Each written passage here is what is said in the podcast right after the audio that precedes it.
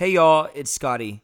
I just wanted to apologize right on the front end of this episode for dropping this a little bit late. I really would like to get all of the Please Bear With Me podcast out on Mondays and no later than Tuesdays, but unfortunately, we had some production errors and woes along the way, and so I'm very sorry that we're getting this to you halfway through the week. Thank you for listening, and thank you for your support. We will do our best to get the rest out on Mondays. For now, here is episode three of Please Bear With Me. Hi, I'm Scotty. Some of my favorite memories from college involve Baylor football. And many of these memories are highlighted by the banter that came along with the territory. Yeah, it's the banter amongst friends that makes sports fun, and that's exactly what I'm here to bring to you. Welcome to the Please Bear With Me podcast.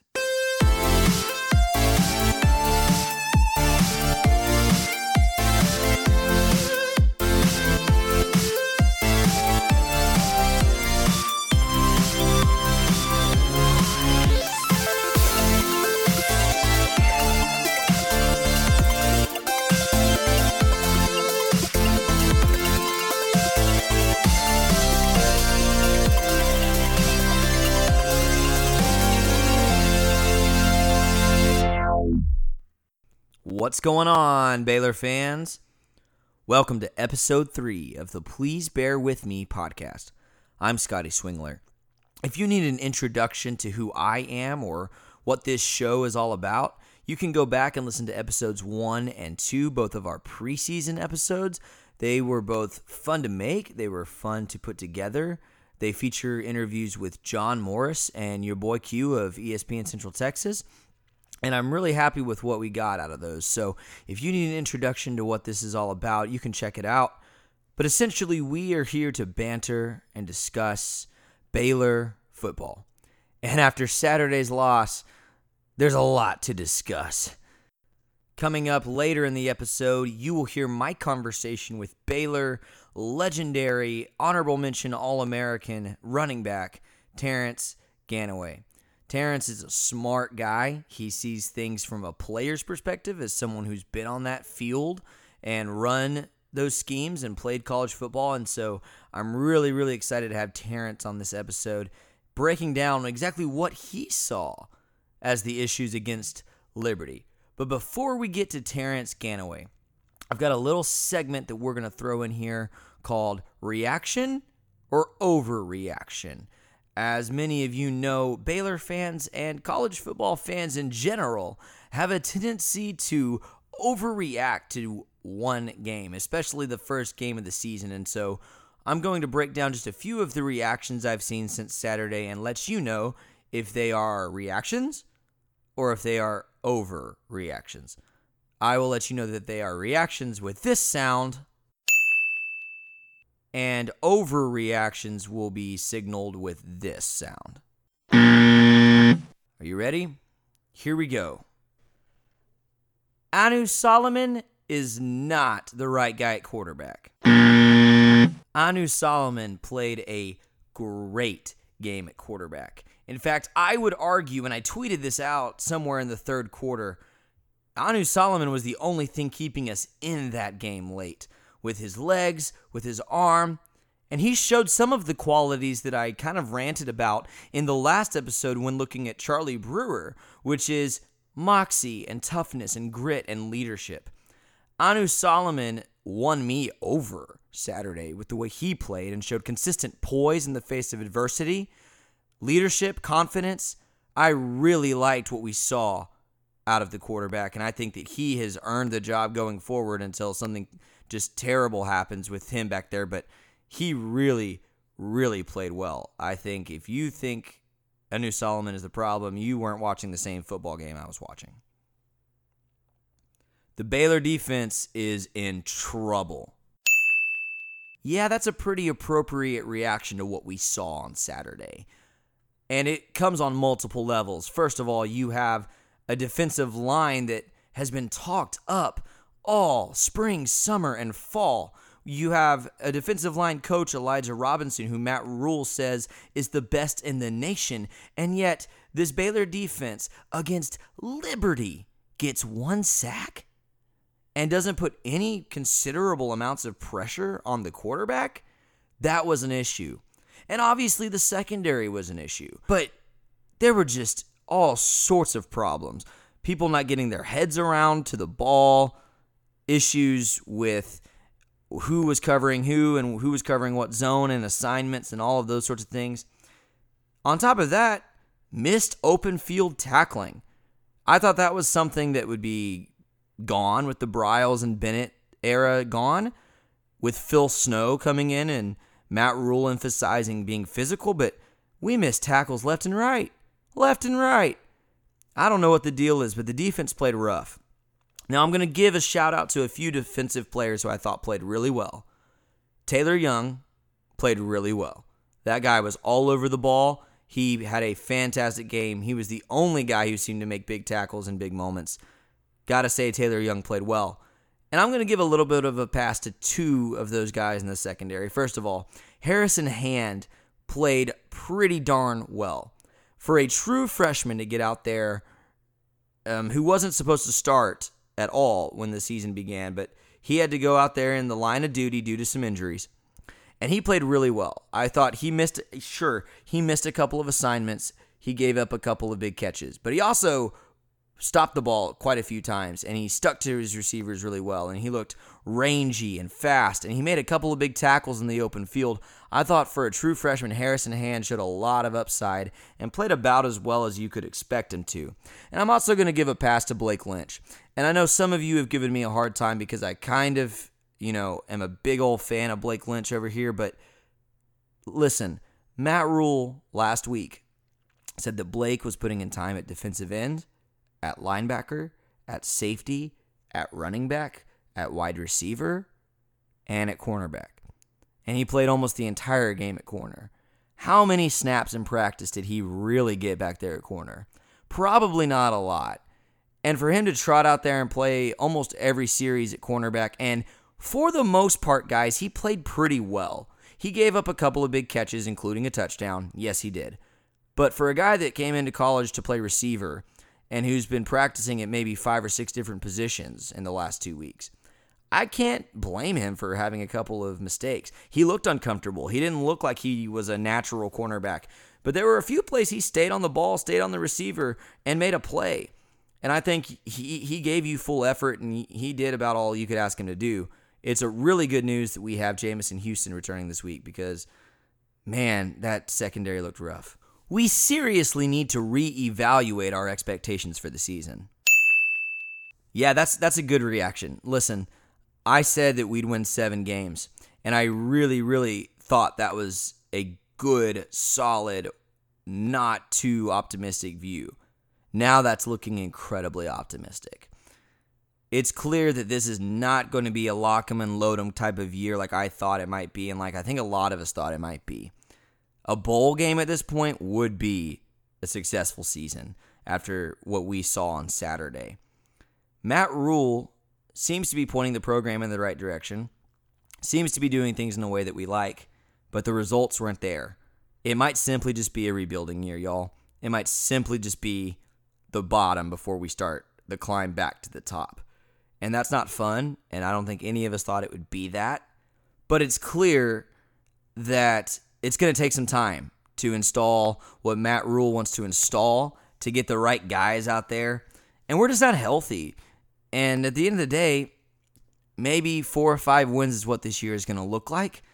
And we're just going to have to start anticipating that so that we can be excited if the team does start to excel. Matt Rhule was the wrong hire. Y'all, that is the definition of overreaction we've got to see the way the rest of this season plays out and probably the next two or three before we know if Matt Rhule was the right hire or not. What he's doing off the field and what he's doing with those dudes as students and as men is awesome. And so clearly he was not a bad hire. But we're also here to win football games. And Matt Rhule said in his introductory press conference, I'm here to win national championships. So, coach, Your fans want to see some wins. Your fans want to see some wins. With the situation he walked into, I don't know how you could expect him to just walk in and win a bunch of games. And maybe, again, we all erred to think that Matt Rhule could just walk in and win a bunch of games this first season. We got to give it some time. We got to give it some time. I'm not saying he was or wasn't the right hire because I think it's far too soon to tell. One game overreaction, y'all. Give it some time. I just got to take just a second and thank my friend Sean Skubal for designing the sick logo associated with the podcast. Hey, if you or your small business need a great logo, Sean will work really hard to make your visions come to life at a decent price. Search Skubal Designs, S K U B A L Designs, on Instagram. And if you message him and let him know that you heard about him through the Please Bear With Me podcast, he will give you 10% off your first order. All right, Terrance. Uh, first of all, how are you doing? I'm doing great. Um, I appreciate uh, being on here with you, and uh, hopefully, uh, I'll make up for a good segment. Yes, sir. Yes, sir. Tell, tell me and Baylor fans, I'm sure want to know what you're doing these days. How, how's life going? Family? Yeah, yeah, life is going good. Um, live up here in the DFW area uh, in Arlington. Uh, live about uh, two miles north of the, the Cowboy Stadium or Jerry World or AT&T, however you want to phrase it. Um, uh, got a wife, three kids, and we're staying busy. I work in a medical technology industry, uh, and I've been there for about a year, so I still get to hang around some Baylor people and flexible enough to get out, get down to Waco some weekend. So that's always fun. And you said you're still doing that pregame. Which uh, which television station in Waco does that pregame show on Saturday mornings? Yep. So KWTX, uh, Fox affiliate. Uh, is able to do that that pregame that Baylor game day show. So this is our fourth season doing it. Uh, really looking forward to you know how everything changes, how the conversation and the prep work changes uh, from the new coaching staff, but also very excited at how you know Baylor turns the page and um, get ready to to usher in this new era. Um, but yeah, so sometimes we get to go on Fox Sports um, Southwest and then Fox Sports One. So you know a lot of every weekend it should be regional, and mm-hmm. you know maybe a few times we might get to go national on Fox Sports how, One. How did you get involved? Did they ask you to do that, or did you know somebody? Did you ask to do that? You know, I was asked by um, you know a, a Baylor coach a few years ago to help you know introduce like some people that had won like a tour of the facility and um, I was asked to help break down some film. A lot of the other coaches are probably on the recruiting trail um, are off. It was the summertime, and you know I was in there and I, I, was breaking down film with the fans. I was showing them what they were looking for, what we're looking for from an offensive standpoint, and then um, um, you know the GM of KWTX was there, and he's like, "Hey, I, I, you know I'm thinking about doing a show. You think you'll be interested in?" I was like you know, why not? I mean, hey, you, let's try it. He said, "You know what you're talking about." Yeah, well, so. I, I, don't know if he he ever thought it. I just made it sound really good, uh, but uh, it, it, was definitely fun to to just sit there and talk football. I love it. I mean, yeah. I, I bleed it. Yeah. Okay, so I, I mentioned this to you earlier before we started recording, but you see things from a completely different perspective because you've been on the field, you've played uh, at all levels, um, and so you, you can see things that fans can't see. That being said, let's get into it. That sounds like a loaded question right it's there. It's not a loaded question. I'm just going to ask you an open-ended question. Yeah. What happened Saturday? What happened? You know, um, a lot of things that there's there's new, and you know, you know, I tell my wife all the time uh, when we're teaching our kids, and I was like, you um, you look for excuses, and I look for expectations uh-huh. um, with with how my kids do things, and I think that's what we did last week as fans. Uh, there is no excuse for why we lost against Liberty. Liberty played lights out, but yeah. Baylor didn't help themselves by uh, taking care of the ball, uh, taking care of a defensive, um, you know, third downs and, and giving up huge well, third downs. Was it sixteen for twenty two or something like that? I, I think it was I like I think I, I want to say I read somewhere it was nine for nine. Like they were they hit nine in a row. Um, late in the game. Yeah. So I mean, y- your defense is obviously winning the, you know, sticks first and second down, but you're giving up nine third downs. I mean, there's just you got to get your defense off the field. Defense played 100 you know, over 100 snaps, so uh, that that is tough. Um, but um, my expectation is that we were going to come out very excited to play, uh, uh, a lot of energy, running around, flying around. I knew there would be some errors just because there's it's, it's a new system on both sides of the ball. But we look dead. We we look flat. And I know a lot of people have been talking about this NFL, you know, pedigree, pedigree, pedigree. NFL doesn't mean anything if you're a college football coach and you got to win college football games. Mm-hmm. If this whole team went to the NFL, won the Super Bowl, it doesn't mean anything if this team goes 0 and 12 in college. So you get paid to be a college football coach, and but these guys look like they had went through an NFL training camp, hmm. beating up on each other, tired, a lot of injuries, people getting hurt during the game, fatigue. I don't think I've ever seen a Baylor receiver get caught. Pooh Strickland caught that one pass, and usually everyone in the stands is jumping up. And, Right. I mean, and he gets walked down. He he just looked, and I know he's not one of our fastest receivers, but he looked exhausted. Hmm. And so, um, like I said, there's no excuses for why we let Liberty, you know, do what they did against us. I hope we can bounce back. I'm very uh, optimistic that there will not be another game where we face a quarterback in a offensive scheme that is so in tune in the Yeah. line. I mean, these this guy was hitting darts and they caught everything. I don't think they we will ever face another team like that. But also, I don't think we need to because the talent level will be that much greater. Right. So um, I'm I'm hopeful that we can get back on track and have a little bit more energy and pep in our step this weekend against UTSA. If not, it doesn't get much easier after that. You mentioned, you know, taking them through almost an NFL camp and the, you know, hitting each other and being physical. That was something that I think was seen as a positive before the game. So, do you think that they were, it was too much, too much work, too much hitting, too much? What what was it that you think caused that look of exhaustion and not being ready to go? You know, I, I think it is. I mean, in the NFL, when you have all the hidden, someone get hurt, there's a, a million other guys working out, training to come in. Try and make a team. That's just as good, if not better. Right. Right. in college you don't have that depth. You Right. don't have another five star recruit just hanging out that's Right. about to come, you know, right when, you know, Hasty gets down, you got another five star running back. In NFL you do. You can the, people are indispensable. That's why guys get cut and they just had a, a Pro Bowl season last year. You have 18, 20 year old guys that their bodies are still growing, they're not fully matured, and they need to recover, rest and recover. That's huge, and I, that's one of the things that you know Coach Kai's preached on is you know recover, recover, recover, and then play fast. This team didn't didn't look recovered. They didn't look fresh. They didn't look like they they were playing fast. Uh, and I think that's a di- direct reflection on the strength and conditioning program and also the head coach. Yeah. Okay, so let's go a little more specific on the field. We'll start defensively. You you were talking to me earlier about um, the scheme and, and trying to run cover three against uh, you know college receivers, especially Big Twelve receivers, ain't going to work. Will you will you explain to these listeners how what you were saying, kind of what you saw as scheme wise on the field from the defense that just was not cutting it? Yeah, you know, typically, you know, Gary Patterson, uh, you look at Tommy Tuberville, you look at Charlie Strong. Typically, when you see a cover three, it's a, a pass defense. Um, uh, you got more people to take away deeper zones, deeper threats.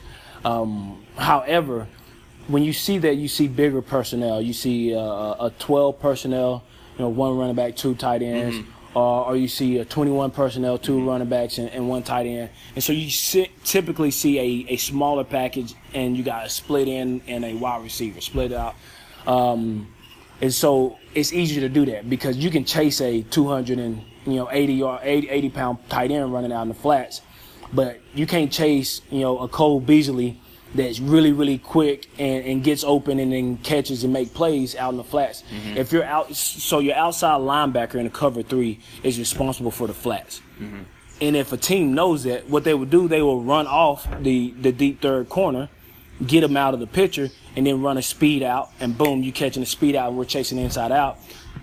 Receiver catches the ball, stops on a dime, assesses, jukes because the guy's running full speed and cuts back up inside and then gets back on the sideline uh, for big plays. So what we see a lot in, in the Big 12 is cover two man and a lot of quarters play because quarters allows your safeties to come downhill if tight ends or slot guys are blocking, uh, but it also allows you to split up the back end a lot deep, uh, a lot better.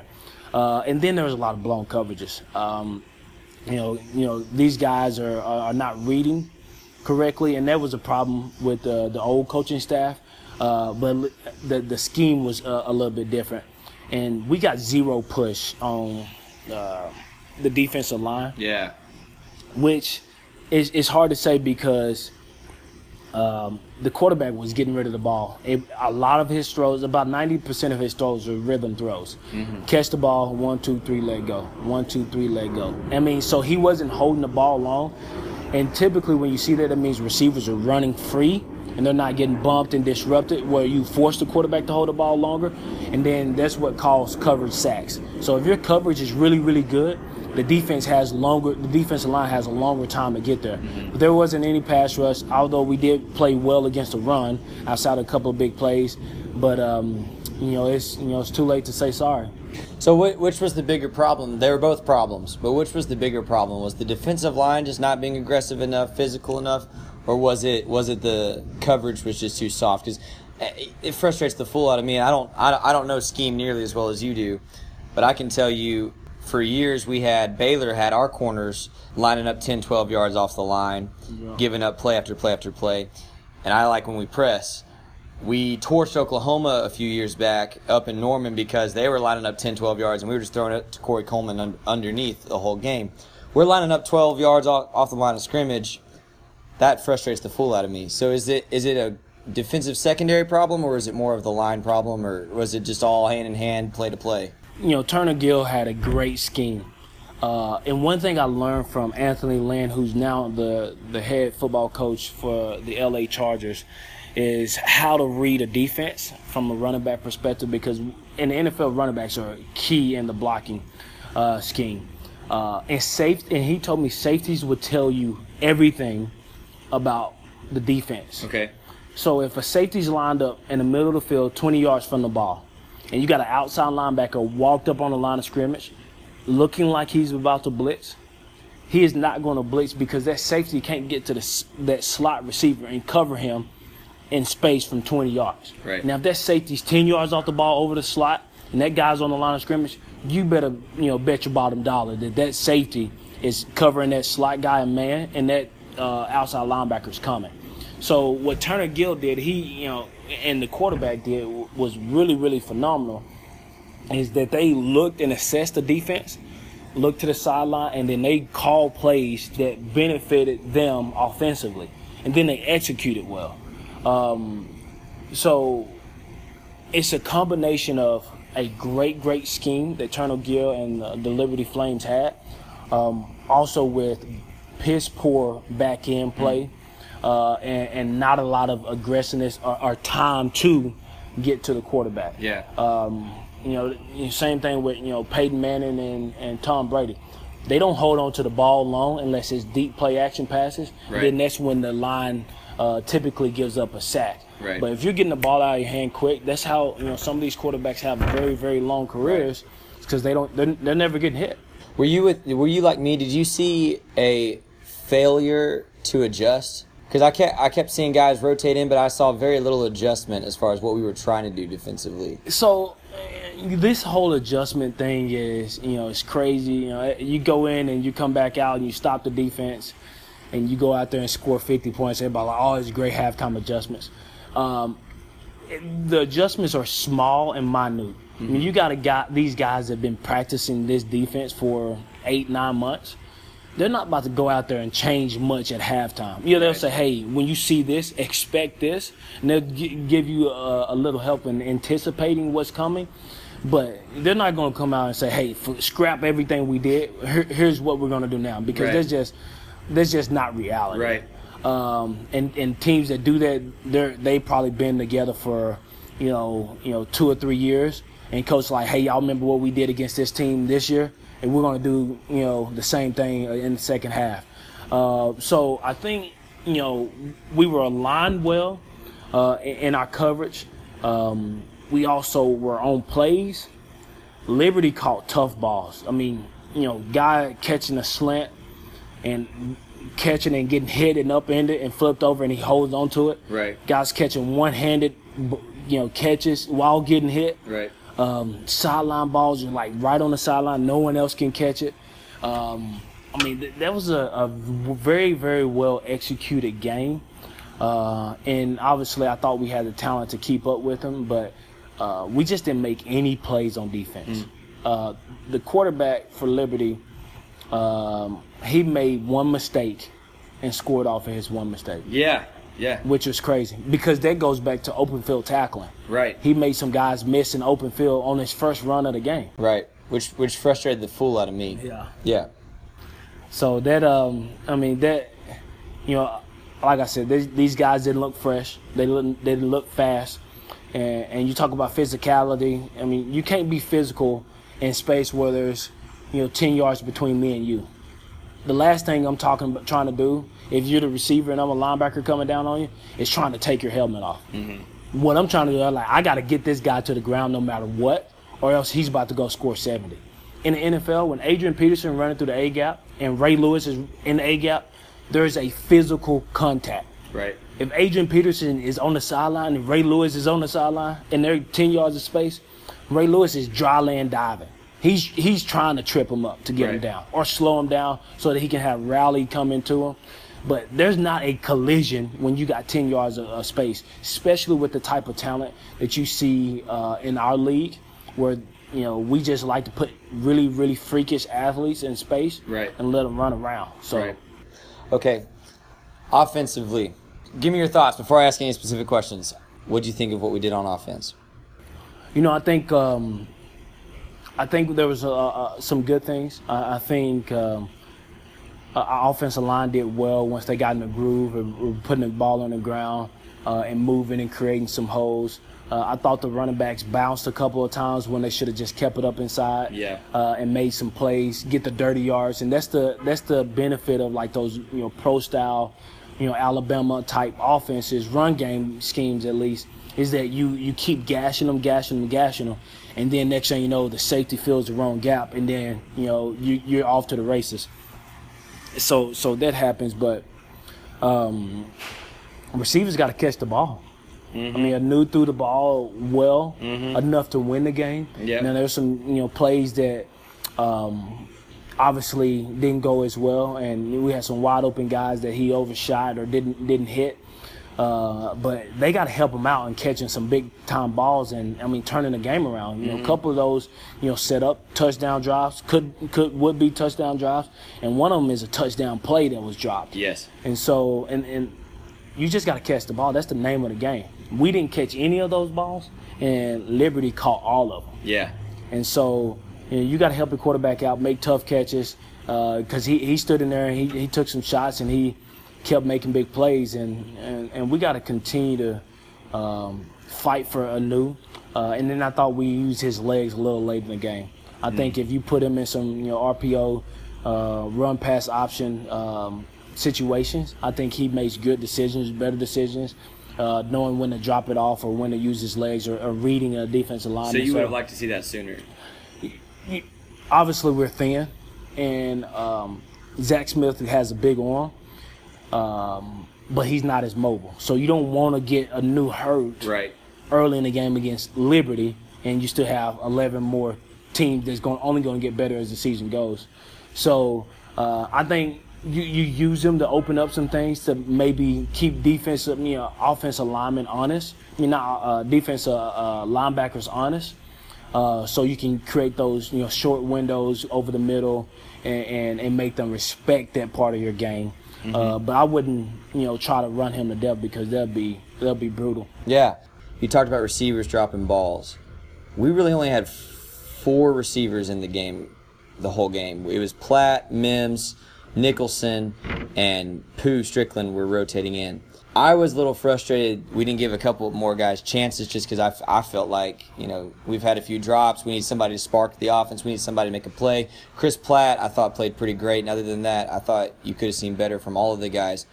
And R.J. Sneed, Gavin Holmes, put Blake Lynch back, you know, out there in the slot. Would you have liked to see more rotation as well, or do you think they just don't have the bodies? You know, a lot of it's it, when you're putting, you know, guys in rotation is trust, uh, especially from a coach's standpoint uh, and, and a quarterback standpoint. You don't want to put a guy in there that you can't trust to run the right route uh, or block or or do what you tell them to do or, or play full speed.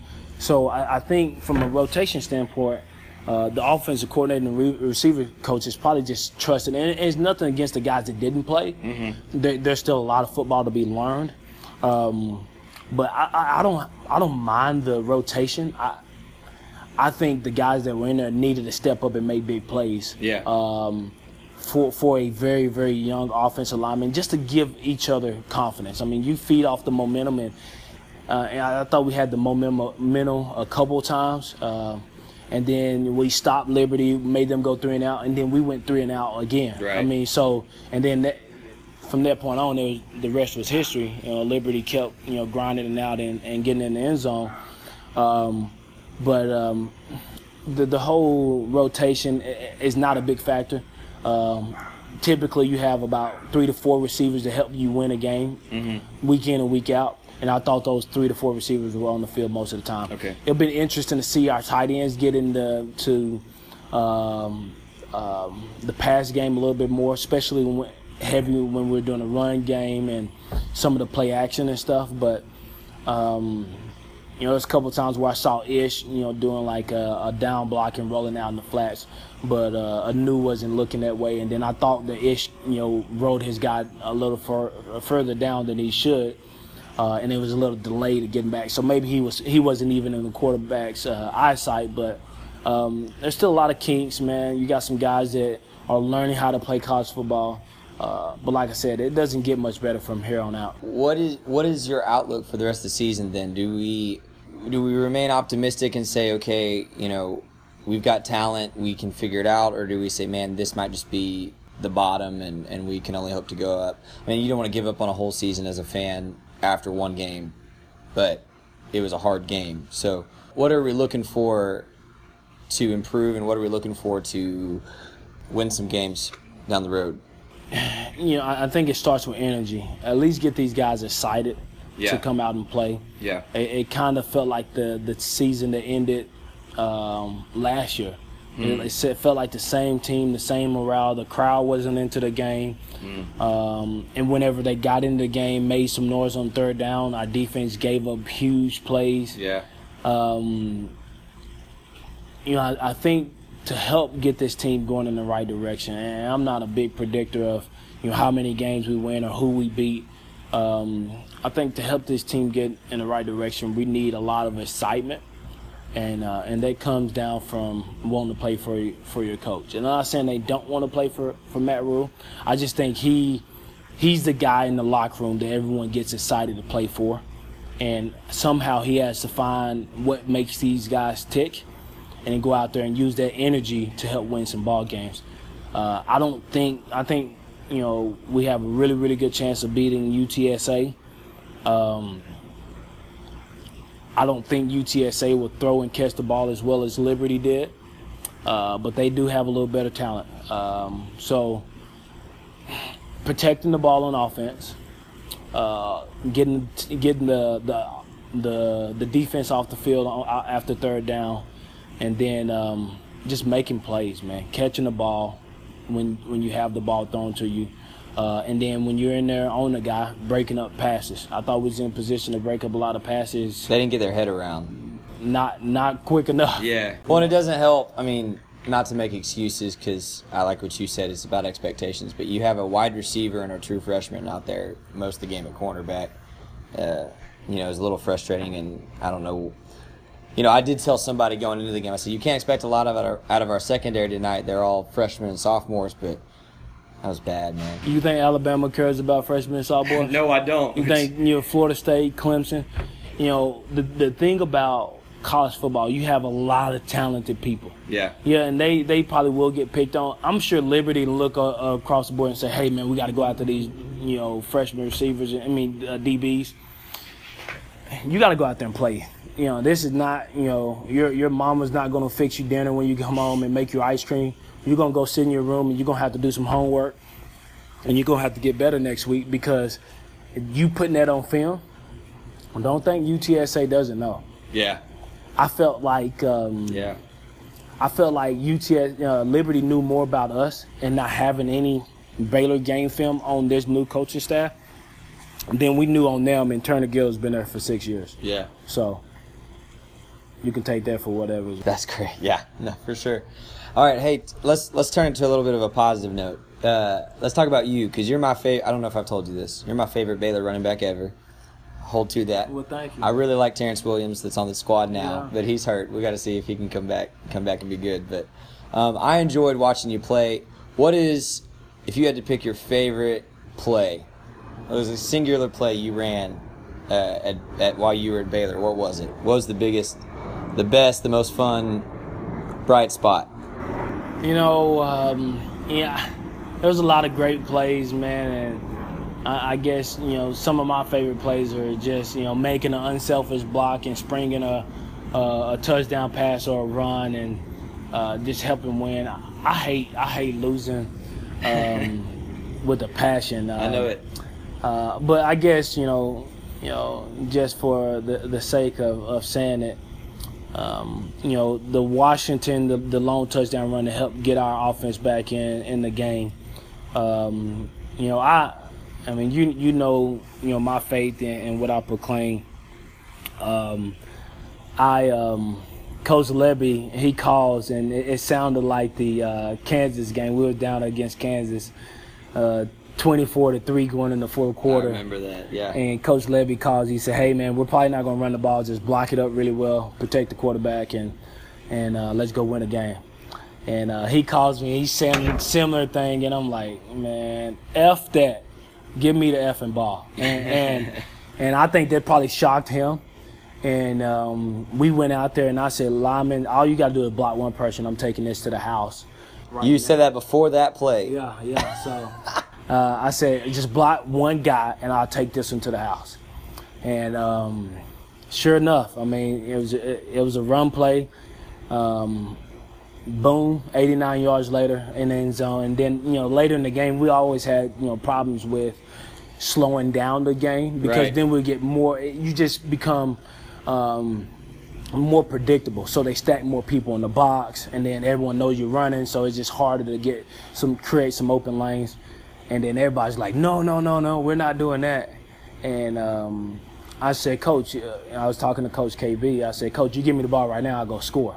And this is right at the end of the game, and we ran zip. Uh, Jordan Najvar had a great block, and you know, 50 yards later, I'm in the end zone again. And it's just one of those things that we really have a, had a great, talented team, uh, talented old linemen. Uh, but we also we hated losing. Yeah. Um, and I think if you really want to be great, uh, at least in my mind, you have to hate losing more than you love winning.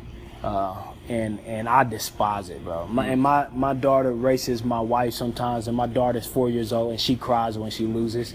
She hates it, and I I love That's her it. daddy in her. I love it, but she's gonna she's gonna beat a lot of people up. So I'm I'm sure I'm gonna have a lot of pink slips from school. Oh. Uh, but um, you know, my time at Baylor was great. Uh, very very fortunate to be able to wear the green and gold and and uh, and represent you know my household name with my name on the back and um, you know I wish I wish this team the best. I wish Matt Rhule the best. Uh, there's a lot of ahead. Obviously, there's a lot of things uh, that we need to get over, but uh, that doesn't um, um, write off what you have right now and and and how fortunate you know the guys, the coaches are to be at Baylor University, Yeah. the the university that we all love and, and hold dear. So, Yeah. uh, wishing them uh, a, a really really quick bounce back and uh, early recovery for uh, UTSA this weekend. For sure. Hey, thank you so much. It's good to talk to you. Yeah. Appreciate it. Anytime, Scotty.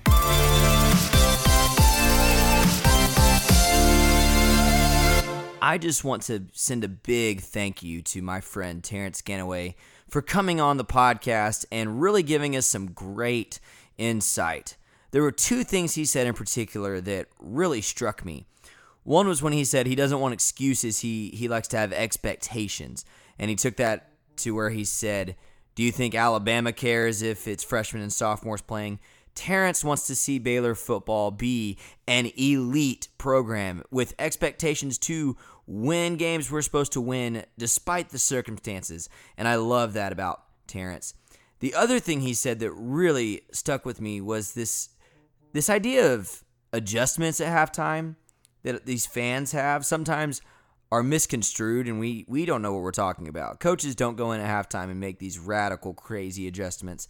They just might mention to a few players what the other team is trying to do. That was interesting because I feel like so many times we as fans say, adjustments, make adjustments, look at the adjustments. And that's really not what's happening most of the time. So Terrance obviously knows what he's talking about. He's been in that locker room, he's been on that field.